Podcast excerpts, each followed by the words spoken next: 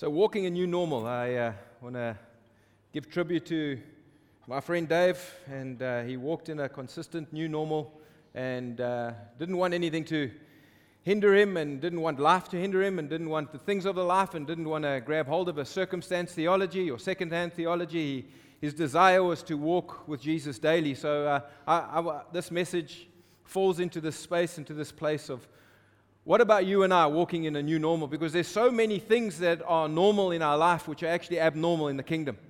And uh, we've entered into the kingdom, and there's a new normal for us. There's a new, new dreams, new desires. Uh, the, the apostolic mandate upon our life is to bring where we seated into this earthly reality, and that's to say, Father, I want to bring your will. I want to bring your purpose. I want to bring your nature. I want to bring your character into this now existence. And we can do that because our current position is in heavenly places. And uh, it's a new normal. It's a new way. It's a new culture. It's a.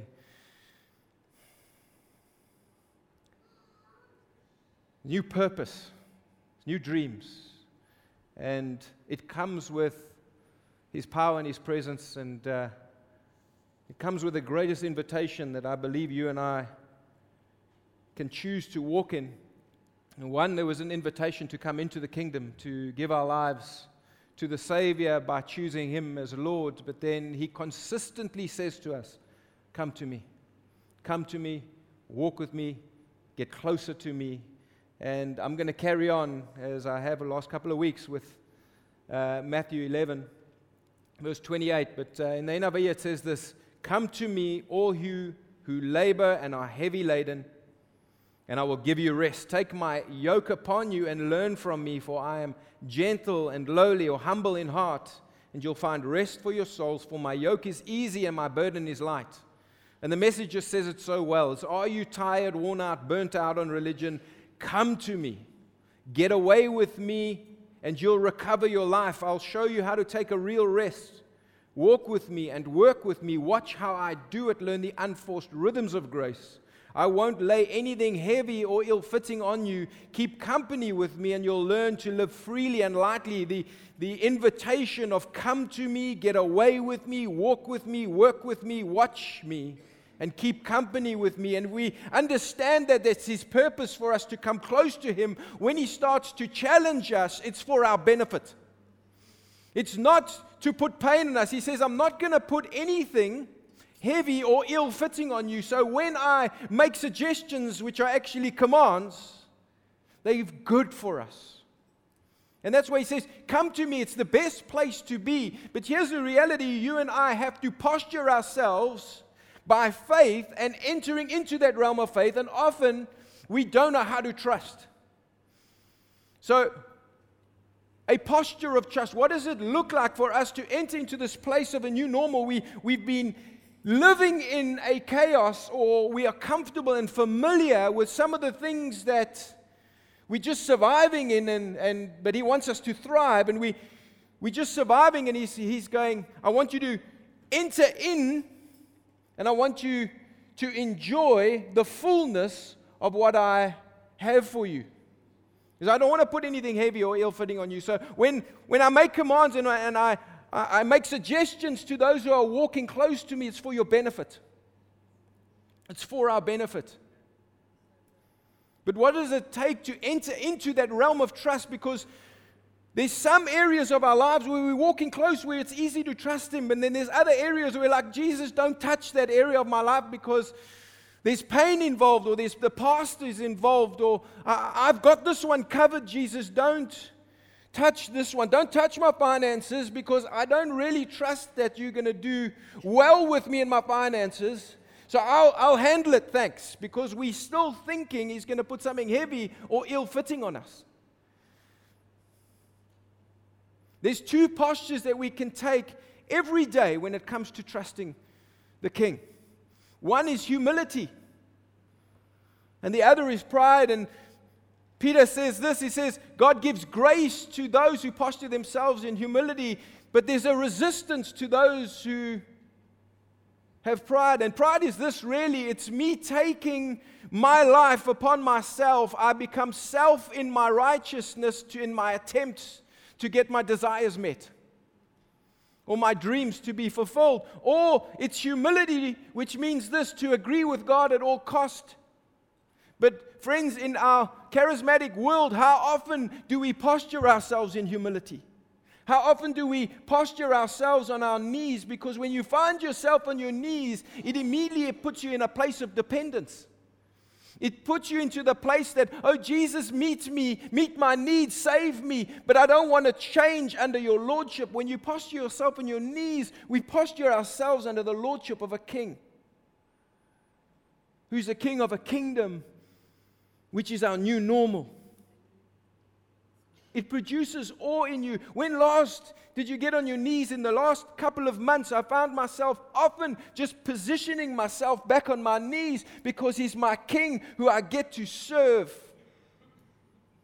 Not only for all my needs to be met, but His desire is when I delight myself in Him, my desires get met. So He's a both and, He's fullness but what is the posture of our heart sometimes? Is it entitlement or is it the posture of, I need you, Jesus?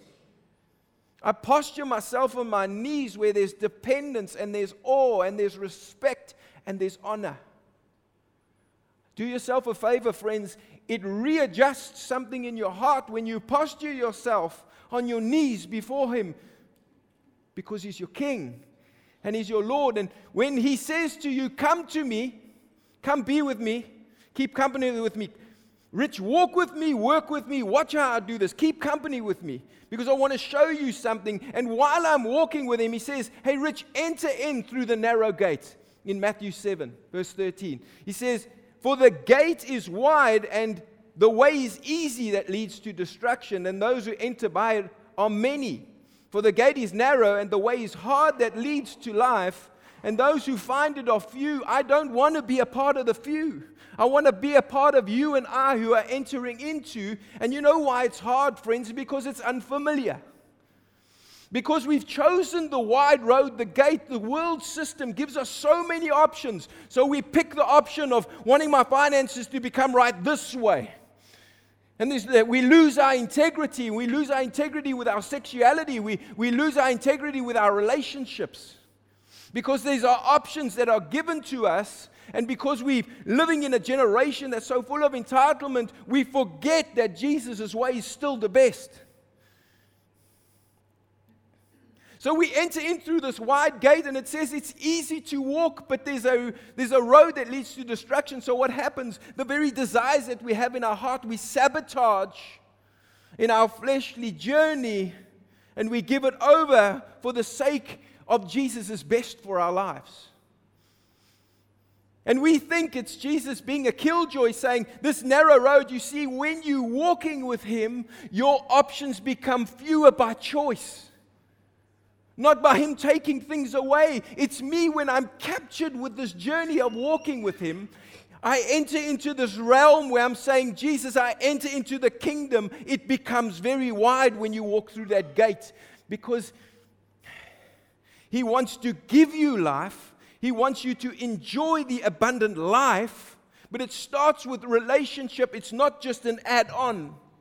It's seek first the kingdom of God and his righteousness, not my own, and all these things will be added. You see, the narrow road is so good for us because it's your new normal.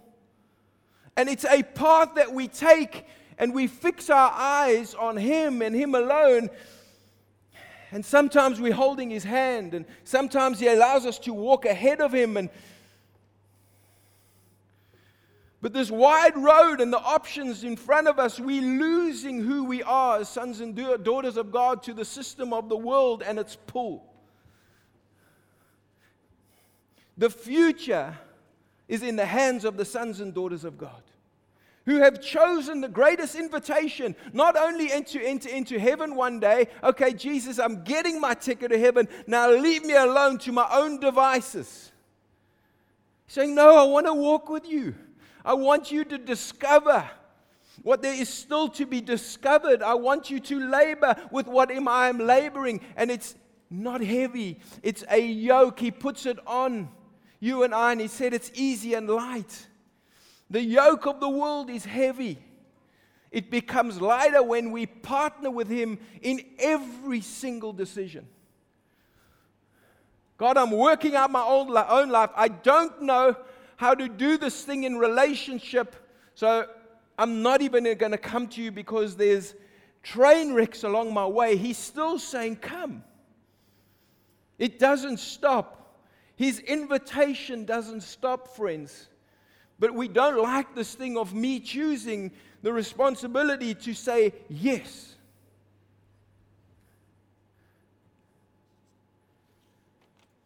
Psalm 37, verses 4 Come to me.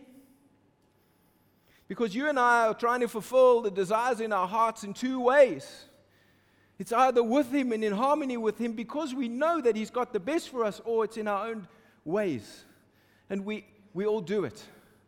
Based around pressure and pain and our past, we still got defaults that we run to thinking that it's going to produce a different result, but it still becomes the same destruction. It might just be a longer journey this time. But gee, the writer David, he says this delight yourself in the Lord. He, he, he's given us the invitation for us to respond to delighting in. And He'll give you the desires of your heart. Commit your way to the Lord, trust in Him, and He will act. He will bring forth your righteousness as light and your justice as the new day. That word righteousness there means this as it should be. You see, when we come to Him, He's going to help us walk righteous or the way it should be for our lives because He knows what's best. When we hit junctions or T junctions or walls, He's got the journey covered. We just say, Come to me. When we hit these areas of our will and our intellect and our ability that ends, He's saying, Come to me, walk with me, work with me, watch how I do it, keep company with me. You see, it's the greatest invitation, but it's because of some certain things that have happened in our lives based around people or the enemy or the spiritual realm that's been against you that you and I sometimes believe that might have been God. We choose the wide road, and then when it doesn't end up the way we wanted to, we blame Him. But it's the greatest invitation. But you and I have to get to this place and saying, it's what I know and what I've heard about him that's keeping me in that place of getting closer, or am I still keeping him at an arm's length? He's removed every hindrance of you and I entering into the most holy place, friends. He's done it all. There's no sacrifice left for you and I to enter into the greatest place and space you and I are gifts to earth and humanity if we spend our time that is our time to give with Him who is offering us the invitation. And He says, He'll, verse 7, He says, Be still before the Lord and wait patiently for Him. See, there's the problem. Everything is so quick, everything is so instantaneous, but you see, he doesn't work in time, so his time could actually be a whole lot quicker than your time. But maybe sometimes it's wait patiently. We think that could be a passive position, but that word wait means to be intertwined, to wrap yourself closely. When we were in the army, we used to set an ambush for the enemy. It's something that is intentional in your waiting. So, in your waiting, are you taking the word? Are you renewing your mind with it? Are you seeing the promises? Are you seeing Christ for who he really is? In the Gospels, because in that view you see him clearly, you see the Father clearly. And he says, Do not fret yourself over the one who prospers in his way, over the man who carries out evil desires. That's the thing. We're seeing other people succeed in ways that are not godly. And because we don't want to wait, we lose our integrity on the journey. Or your sexuality. Don't give it away on the basis of being or feeling alone. Come to me. walk with me, work with me, watch me, keep company with me. There's two ways that we can discover walking in harmony with Him or walking in harmony with the system of the world. And we get to choose, friends. It's what you've heard about Him, what you know about Him, that you're choosing to align or to still carry on with what is no longer your normal. There's a concept called secondary gain. And I've worked it through, and I've got a couple of secondary gains. What is secondary gain? It's we wanting our freedoms and we wanting the best Jesus outcome for our lives, but I'm staying in my familiar at the same time. Because we become familiar with our familiar. We know how to manage our chaos. We know how to hold on to what is comfortable, and we don't want to exchange it for what is beautiful.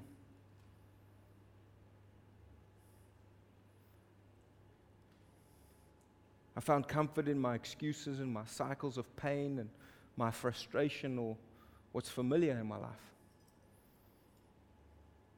Mark 10, if you can put that up, please. Been sharing around this scripture with Bartimaeus, and I want to show us what Bartimaeus did and where, he, where his freedom began. And they came to Jericho, and he was leaving Jericho with his disciples and a great crowd. Bartimaeus, a blind beggar, the son of Timaeus, was sitting by the roadside. And when he had heard that it was Jesus of Nazareth, he began to cry out and say, Jesus, son of David, have mercy on me. And many rebuked him, telling him to be silent, but he cried out all the more, Son of David, have mercy on me. Mercy, God's willingness, his desire to treat you better than you deserve. It starts with you and I hearing something. Where's faith? What does the Bible say? Where does faith come from?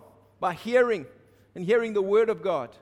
What did he hear that got him to not shut up?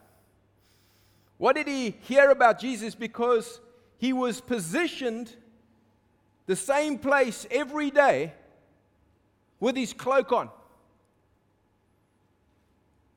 What did he hear when people walked along the road? Maybe he heard about the man who got healed, the cripple who got healed in the pool of Siloam. Maybe he heard about Jesus on the Sabbath healing the man with a shriveled hand. Or maybe he heard about the ten lepers, that all of them got cleansed and Jesus still did it, even though only one came back to say thank you. It's like, who is this Jesus? So he was hearing something different. You see, at Roman times, let me carry on reading and then I'll tell you more. And Jesus stopped and called him, Come to me. And they called the blind man, saying to him, Take heart. And George shared the other week, Be of good cheer, be bold, be courageous. Get up, he's calling you. And throwing off his cloak, he sprang up and came to Jesus. And Jesus said to him, What do you want me to do for you? And the blind man said to him, Rabbi, I want to recover my sight. And Jesus said to him, Go your way, your faith has made you well. And immediately he recovered his sight and followed him on the way. You see, in Roman time at that time, under Roman rule, if you could prove legitimately that you were disabled, they gave you a robe to beg with.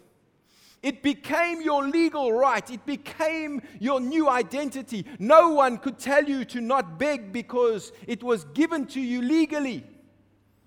There's so many things in our lives, friends, that people have given us illegally that we've made legal in our lives that is now stopping us from walking into the beauty of what God has for us. What have you legitimized that has been illegal over your life? Things have been spoken over you that are illegitimate, and you have taken it on as your identity. Why? Because someone different wants to speak a different reality into your life and into your identity.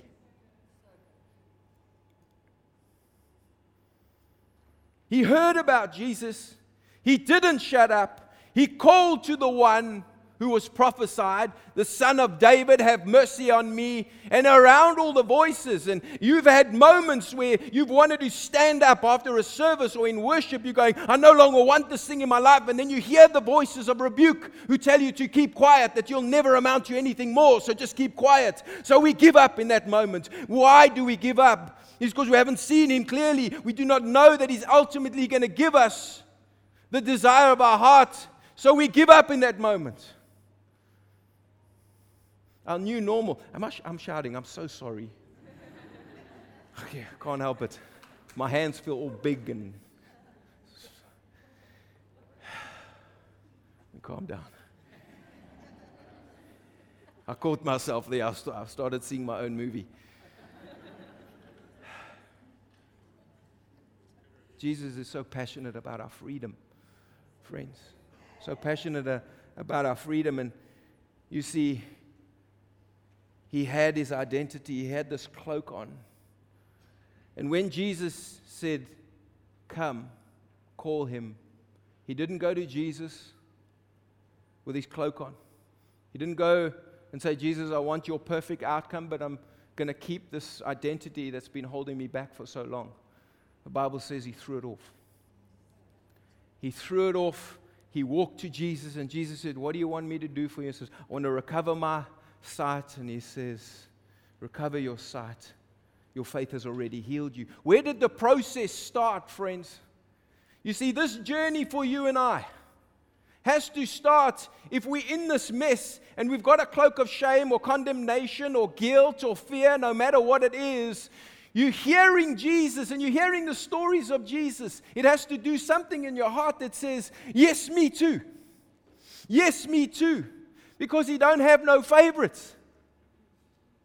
If he's done it for one, he's going to do it for another because Jesus, the testimony of who he is, is the spirit of prophecy. And what happened for one can happen for another. It has to, that word has to start to provoke you and has to change your thought process and your mind and starts to discover a trust in you.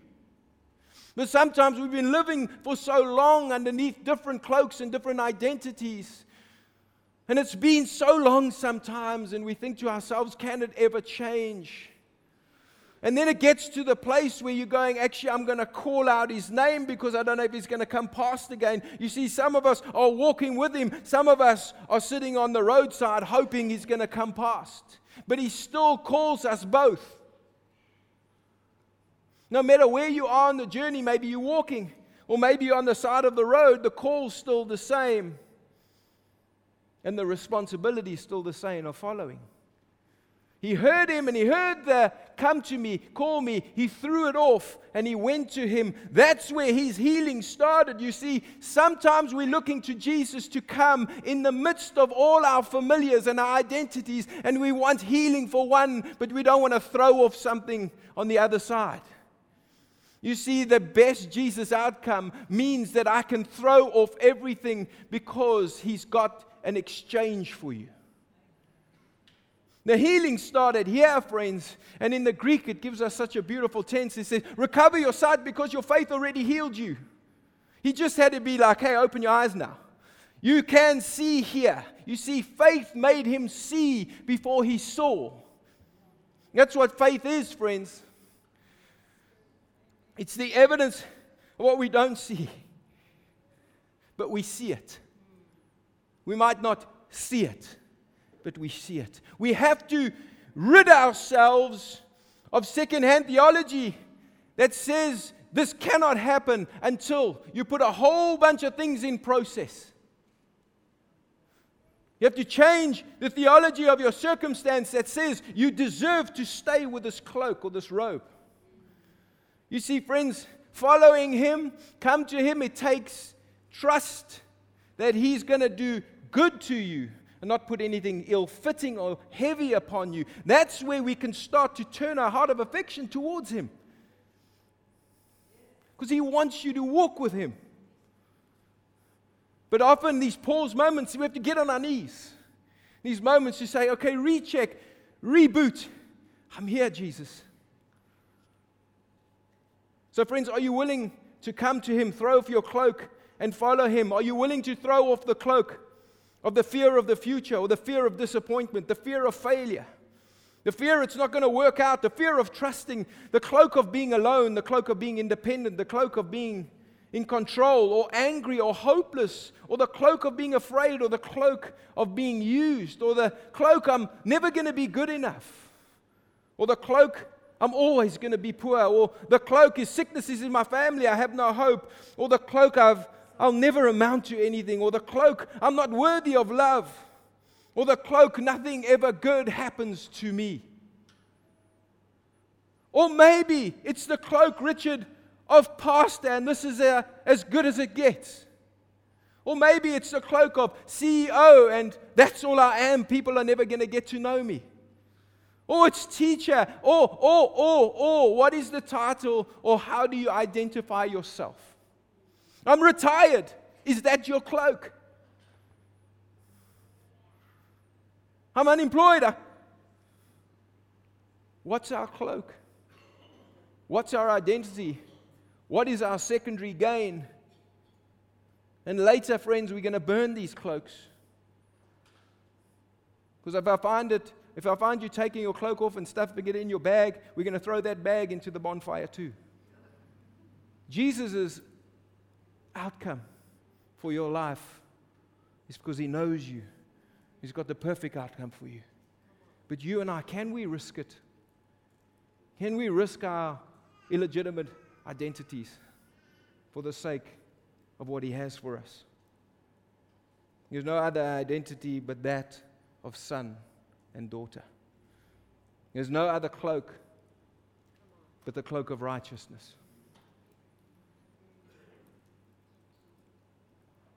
Let's reboot the invitation, there's no greater invitation than that of the King of all kings who's saying to you as an individual, Come. Come to me. Come to me. Hebrews 12, 1 2, 3. Therefore, since we're surrounded by such a great cloud of witnesses and that includes Dave right now. Let us throw off everything that hinders and sin that so easily entangles. Let us run with perseverance the race marked out for us, fixing our eyes on Jesus, the pioneer and the author and the perfecter, the finisher of our faith. For the joy set before him, endured the cross, scorning its shame, sat down at the right hand of the throne of God. Consider him who endured such opposition from sinners so that you will not grow weary and lose heart. And just before I ask the Holy Spirit to come minister to our hearts, there's five or six contributing factors to walking in a new normal. And this you have to discover, but this has contributed to my own new normal, and I don't have it up on the screen. Number one, get your historical facts and evidence clear on who Jesus is. Get to understand the full implication of the death, burial, and resurrection of Jesus. Solid foundations, friends. Hebrews 5 from 13 to 6 verses 2. We have to learn about the doctrine of righteousness repentance from dead works, faith toward God, doctrine of baptisms, laying on of hands, resurrection from the dead, and eternal judgment. Those are foundations that keep you walking on the path because the world is going to offer you everything else to meet your needs. Choosing consistently the Lordship of Jesus. See, Jesus is Savior. But He invites you as Savior and He starts to give us some milk and healthy things and and then he starts to invite us into lordship. It starts to put plates of food before us because we become mature and are able to eat solid food. The next thing, friends, no one else can renew your mind but you. I go to war against my mind with no ceasefire plan because if I don't, my mind can take me on different journeys. Process of renewing your mind of who He is and what the kingdom is about. And then, sixthly, connect with people who are already walking like this. Don't do it alone, friends. Don't do it alone. Do it with people that are walking. Do it with people that you see and that you want to navigate or lean your life towards to help you on this journey of meeting the King. Won't you close your eyes for me, please?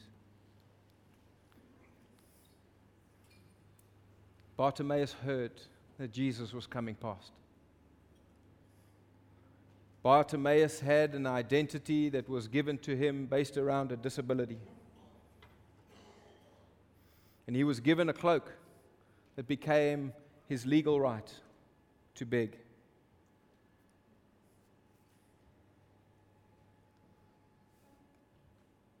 Holy Spirit, help us, each one of us, identify the illegitimate identities that have been given to us by our choice or by others, and we've agreed upon that. It's not your, it's not you, it's not yours. You didn't give it to us. You want us to have the identity as son, as daughter. You want to give us a royal robe of righteousness that you gave us as a gift. What have you been holding on to in exchange for His best? What identity are we settling into? What has become familiar? Are you willing to throw it off? To receive your freedom and to follow Him? Now I want you to see a bonfire. Picture a bonfire in your imagination. You know, the Bible says, cast down vain imaginations, which means that we can use our imagination. I want you to imagine, see a picture. You see a big picture, see it on the beach, see all of us there standing around. There's this huge bonfire, and together, one by one, together, hand in hand, husband and wife. Maybe your marriage, you've put the cloak on, it's, uh, it's never going to get better. This is as good as it gets. That's not your identity for your marriage. Or my children aren't going to amount to anything. Those words are not for your children's lives.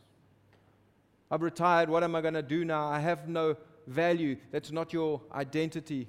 Oh, my past is dictating to me. How will I ever walk in freedom? That's not your identity. Guilt is not a robe that you need to wear. Condemnation is not your robe freedom of the sons and daughters of God. We're standing. Can you see the fire? Can you smell it? Can you feel the heat? Take that robe off. And you know, friends, some of us have been wearing that robe for so long, it's actually got in, into the pores of our skin. But you see, that's where the Holy Spirit comes and His anointing oil is massaged and it releases that which is fixed to you, and He's going to remove it. You're not your past. You are God's future. You're not what you've placed upon yourself and your mindset. He formed and fashioned you. He knows you. He knows your walk. He's got the blueprint. And if you're feeling far away, you're not even on the same map, you can still hear his voice saying, Come. He's called you. You can go to him with your cloak because he'll eventually take it off. But why not take it off now? Take it off. See yourself throwing it in the fire, seeing it burn. And if it's hard for you, ask the Holy Spirit for grace to release. Throw it.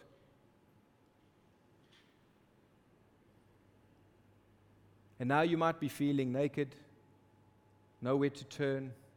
It's so unfamiliar, this new normal. But Jesus has something for you. Receive the robe that He's giving you right now. Holy Spirit, thank you for your presence. Thank you for the freedom in this room as your sons and daughters are making decisions in this moment for the sake of freedom, even though it might be mixed with trepidation. You're so gracious, and you're so kind, and you're so generous, and you're so patient.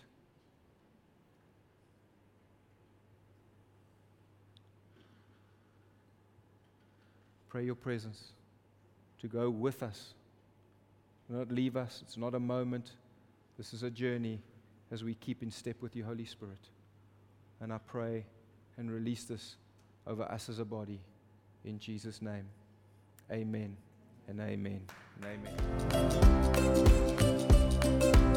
amen.